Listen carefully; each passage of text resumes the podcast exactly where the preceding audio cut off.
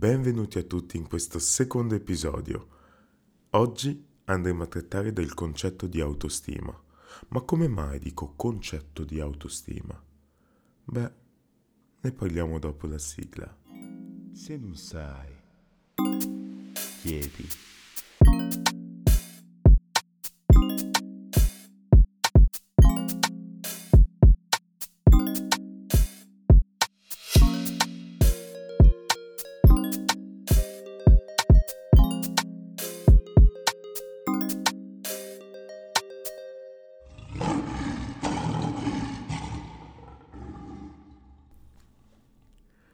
L'autostima. Credere in se stessi. Che belle parole. Sono arrivato ad un punto del mio viaggio introspettivo, dopo una serie di libri, una serie di capitoli, a comprendere che questo pensiero dell'autostima, del credere in se stessi, fossero invenzioni della società. Sì, ci ho pensato bene, perché Fin da piccoli siamo sempre vissuti in una società che ci ha sempre messo a confronto di tutti, di tutto e di qualsiasi cosa. Sempre messo a confronto di qualsiasi cosa. Pensiamo ad esempio in classe, no? Quando arrivava la maestra, oggi vi dirò chi secondo me è il più bravo della classe, ma vi dirò anche il peggiore, così che un giorno possiate migliorare. Beh, cioè, se vengo a finire come ultimo della classe e tu lo dici qui davanti a tutti, tranquilla che non migliorerò, specialmente a questa età dove non sono capace di andare a ponderare il tuo eh, giudizio. Ovviamente ero io l'ultimo della classe, ma vabbè, c'ero anche un pochino abituato, quindi più di tanto non mi toccava. Ma è questo il punto, nella mia testa dicevo, ah, sono l'ultimo della classe, non credo che potrei mai salire di scalinata, raggiungere un livello in più. Ormai sono stato classificato così e così sarò, mi sa. Io questo pensavo a quell'età, eh? Autostima. Poi passiamo anche alle famiglie. Anche i genitori ci danno del loro. Ad esempio, Spesso mi capita di sentire alcuni genitori chiedere ai figli, una volta che hanno finito lezione, com'è andata, e non c'è nulla di male in questo, ma proseguire poi con frasi del tipo mi raccomando che a fine saggio eh, ti voglio in prima fila, mi raccomando devi ricordarti tutto, fai sì che il maestro ti tenga davanti. E sembra che non si rendano conto della faccia preoccupata che i loro figli hanno a sentire quelle parole. Ricordo bene mio padre quando mi diceva molto bene, molto bene figliolo, adesso pensi ad essere il primo di tutti in matematica. non gli ridevo davanti, ovvio, mi avrebbe distrutto, ma dentro ridevo un sacco, dicevo, ma quest'uomo pensa che io possa essere il migliore in matematica? Io poi che al tempo non riuscivo neanche a ricordare la tabellina del 2 Vabbè. Ok, va bene. Poi ci si metteva anche mia mamma. Mia mamma se ne arrivava. So che adesso vi aspettate la voce di mia madre, ma non la farò. Non ancora. ci si metteva anche mia madre e mi diceva: Tu devi essere bravo quanto Chrome. Chrome è mio cugino, è nonché anche la persona che mi ha spinto a fare hip hop. E quei costanti paragoni, quei costanti dimmi di essere lì, essere qui, arrivare lì, fare questo e fare quell'altro, incominciavano a darmi molto disequilibrio interiore. Nel senso, una sera avevo addirittura sognato che i miei mi dicessero che non mi volevano più perché preferivano Chrome a forza di paragonarmi a Chrome, Chrome, Chrome, non so come oggi faccio a non odiarlo. Oggi dovrei odiarlo tecnicamente. Eppure è una delle persone a cui voglio più bene in questo mondo. Ma non è stato facile. Non è stato facile. E so che ci sono tante persone, se non quasi tutti, che hanno vissuto un'esperienza simile. Tutti, altrimenti non parleremo di autostima o di credere in se stessi. Fatto sta che non avevo ancora capito molto bene come gestire questa situazione. Ero pienamente consapevole del fatto che concetti come credere in se stessi e autostima fossero invenzioni della società e quindi ero super intenzionato a non farmi più influenzare da questi pensieri, no? Ma non capivo molto bene come poterlo gestire effettivamente nelle situazioni più critiche. Dal mio punto di vista, sapete, facendo gare, eccetera, quando tu fai gare o quando fai eh, un qualsiasi tipo di attività che ti mette faccia a faccia con le tue emozioni, è lì che capisci un attimo a che punto ti trovi, ok? Della tua padronanza, del modo in cui agisci, del modo in cui sei in grado di gestire la situazione. Ebbene, là, là capivo che mi mancavano soluzioni a questa consapevolezza a questo problema, chiamiamolo così, finché mi ritrovo un video di Sadhguru. Sadhguru è un mistico e yogi indiano, un maestro spirituale molto seguito e autore di molti bestsellers per il New York Times. E mi raccontava, o meglio spiegava, come il concetto di autostima nasca dal bisogno delle persone di sentirsi un po' meglio rispetto agli altri ovvero che quando le persone si sentono più brave di altre a fare qualcosa, cresce in loro un grandissimo senso di, di forza, un grandissimo senso di ah, wow, io sono bravo, io sono forte, io sono questo. E nel momento in cui notano di non essere tra i migliori o il migliore, allora lì incomincia il senso di inferiorità. Conferma anche lui che sfortunatamente i nostri sistemi educativi sono stati fatti così, fin da quando eravamo piccoli. E poi prosegue con una domanda che mi ha dato tanto da pensare e allo stesso tempo mi ha svegliato moltissimo. E la sua domanda faceva così. Perché stiamo sfruttando le nostre vite in questo modo? Che se tutti vanno male, allora io mi sento grande.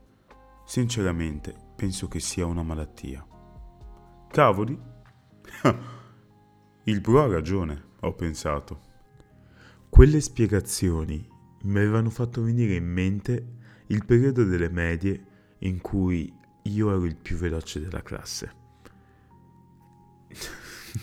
io ero il più veloce della classe, ero il Bolt che ancora non era diventato famoso al tempo, perché mancava ancora almeno un anno al 2008 prima del suo record, ma io ero letteralmente il più veloce della classe sulla corsa dei 100 metri.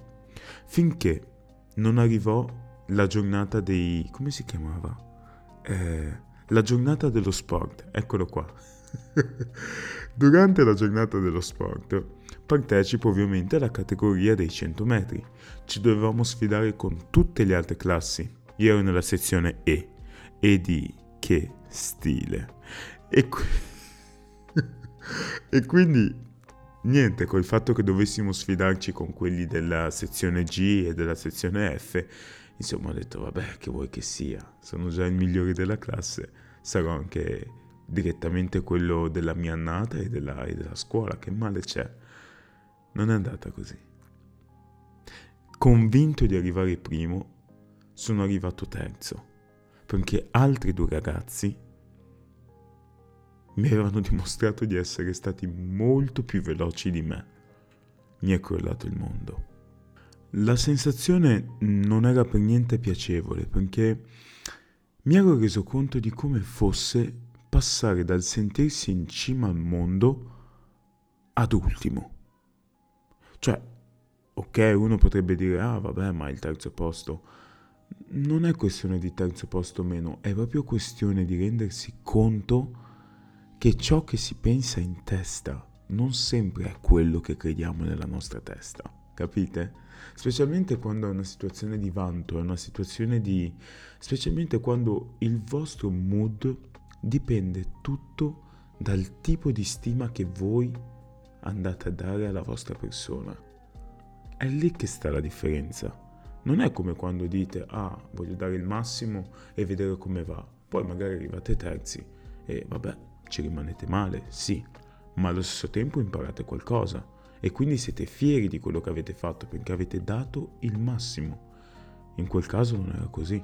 In quel caso io volevo arrivare primo perché ero convinto di essere il migliore.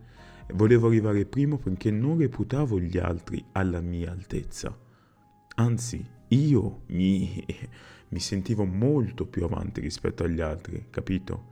È questo che ti fa stare male dopo, è questo che quando la realtà viene a colpirti in faccia e ti fa cadere giù, incominci a chiederti e dirti, forse non sono tanto forte come pensavo, forse sono molto più debole di quello che pensavo, forse io non valgo proprio nulla in realtà. Questa situazione mi aveva fatto diventare un pochino più empatico nei confronti di quei compagni che tendevano a piangere, a buttarsi giù nel momento in cui l'ultima verifica fatta aveva un voto peggiore rispetto a quella svolta precedentemente. Magari, ecco, nell'ultima verifica fatta avevano preso un 9 rispetto a quella precedente dove erano riusciti a prendere un 10 e li vedevo piangere, disperarsi, dire ah oddio i miei genitori non saranno felici di questo. Io dentro di me quasi li prendevo in giro perché dicevo ma cioè loro stanno piangendo per un problema di questo tipo? Io l'ultima volta ho preso 5, stavolta ho preso 4,5 e vabbè, che vuoi che sia, mentre questi si mettono a piangere, ma stiamo scherzando? Beh, quella bella sconfitta che mi aveva fatto rimettere i piedi a terra mi aveva incominciato a far capire un pochino, almeno un pochino, come si sentissero loro. E le medie non erano tutto. Posso darvi un sacco di aneddoti anche alle superiori, quando durante l'ora di educazione fisica facevamo delle prove di resistenza, dove magari dovevamo appenderci su dei punti e il professore ci cronometrava. Nella mia testa dicevo, dai, Fisicamente sono messo abbastanza bene. Vuoi che non resista più di queste persone? Vuoi che non resista più dai miei compagni? Vuoi che non vinca queste sfide, queste challenge che ci lanciano? Perdevo. Perdevo male anche. no, forse, forse non riuscivo a stare più di, boh, 30 secondi e avevo compagni di classe che facevano anche un minuto, due minuti e mezzo. Ah il modo in cui cadi dalle stelle è incredibile. Cioè quella sensazione lì io non potrò mai dimenticarla.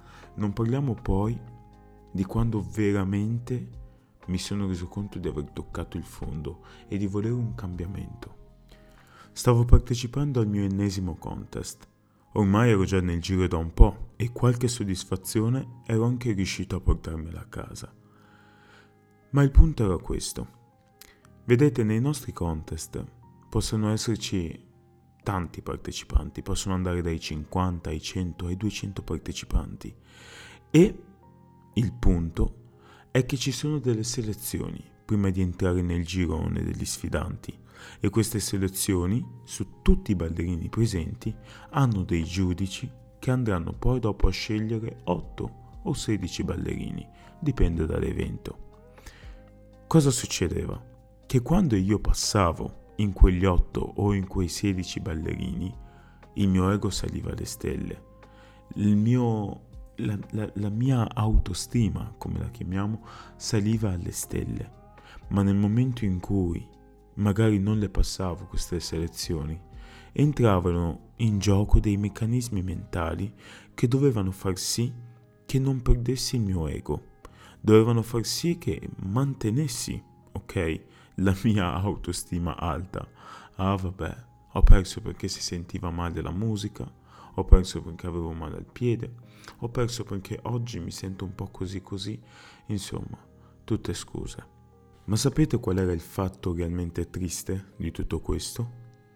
Era che mi sentivo bene perché percepivo e pensavo di essere migliore degli altri dato che ero passato e questa cosa andava ad accrescere molto il mio ego e molto quello che è il credere in se stessi.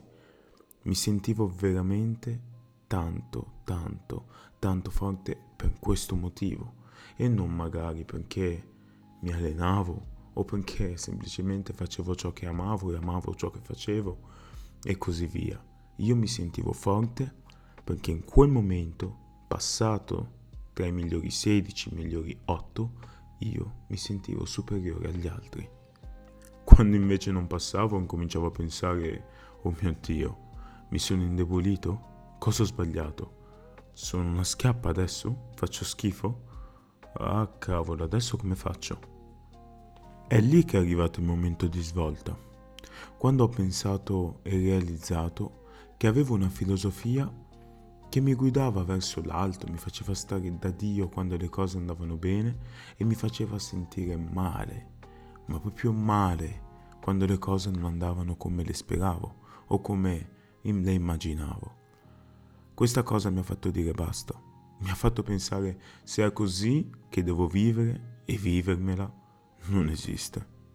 Non è questo il modo in cui voglio vivere le cose, non sono queste le emozioni che voglio sentire mentre partecipo a degli eventi, mentre faccio ciò che amo. Non è questo il modo in cui voglio respirare il mio ambiente. Non esiste. Quindi ho capito che era un tipo di filosofia poco sano. Penso che discorsi come vittoria, sconfitta, amarezza, soddisfazione siano emozioni importanti per la crescita personale, molto importanti. Il punto è che semplicemente non vanno vissuti all'estremo, perché se vissuti in questo modo portano molti più danni che pregi. È importante quindi che siano equilibrati, così che possiamo apprendere da ogni situazione. Sadhguru continua spiegando che facciamo questo errore perché le persone non sono in grado di riconoscere il valore delle cose. Spesso danno loro un valore più alto, spesso un valore più basso. Così facendo si mettono in delle posizioni più alte, più basse, medie e così via dicendo, che porta loro in una situazione per cui non riescono a gestire le loro emozioni e i loro processi mentali. Anche il Dalai Lama aveva condiviso lo stesso concetto nel suo libro Conosci te stesso. Ma andiamo avanti, scopriamo adesso qual è la risposta.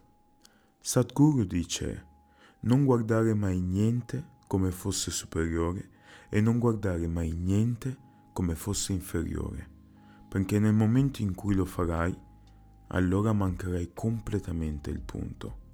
È importante che impari a vedere le cose semplicemente per quelle che sono, perché così facendo riconoscerai che ci sarà molto più valore in questo. Ammetto che ho dovuto leggere e rileggere più volte quella frase prima che incominciasse a prendere un senso nella mia testa, ma poi l'ho prese. Immaginiamo la classica situazione in cui tendiamo a mettere i nostri genitori su una scala di valori molto alta noi siamo consapevoli che si sono presi cura di noi, che ci hanno accudito e che tendono ancora ad accudirci, magari nonostante siamo già autonomi, insomma, sono genitori, è il loro compito questo, no? E ne siamo e ne saremo sempre riconoscenti. Il punto è che non ci limitiamo mai a riconoscere questa cosa qua, semplicemente per quella che è.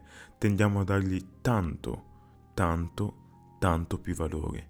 E questo tende poi a creare in noi delle emozioni contrastanti per cui sentiamo il bisogno di raggiungere le aspettative che hanno nei nostri confronti e creano anche di conseguenza tutti questi concetti di credere in se stessi ed autostima che nel momento in cui non riusciamo a raggiungere il risultato che speriamo per farli poi contenti o per rendere noi stessi contenti, ci demoliscono. Mi capitava spesso durante le gare di affrontare degli avversari che avevano una nomea molto rinomata, considerati come tra i più forti, considerati come quasi invincibili. Io ovviamente li mettevo su una scala superiore rispetto alla mia. Mi sentivo, sì, più debole, mi sentivo inferiore e questa cosa qua giocava tantissimo a mio svantaggio. Giocava molto a mio svantaggio. Un detto zen fa che tu pensi di potercela fare o che pensi di non potercela fare, avrai sempre ragione. Nel momento in cui realizzai di non guardare più nulla come fosse superiore o inferiore a me, ma guardandolo semplicemente per quello che è, tutto cambiò. E in senso positivo, ovviamente. A volte vincevo, a volte perdevo, ma il punto non era questo. Era che a prescindere dal risultato ero felice e soddisfatto, perché le mie azioni non erano più dettate dalla paura di non riuscire a dimostrare qualcosa, ma erano dettate dal mio forte desiderio di fare ciò che amavo e di amare ciò che facevo, e farlo al meglio delle mie possibilità. La mia mente era così chiara, ma così chiara che non nutrivo più nessun tipo di dubbio ed ero pienamente coinvolto nel processo. Che stile. Iniziava a nascere in me un forte senso di pace interiore, ma di questo ne parleremo nel prossimo episodio.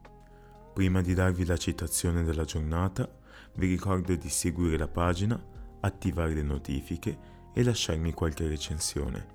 Mi trovate sulla mia pagina social Instagram come MC Momo. MC Momo. La citazione è la seguente. La vita è coinvolgimento. Dove non c'è coinvolgimento, non c'è vita. Sad Guru. Questo è Se non sai, chiedi podcast ed io sono MC Momo.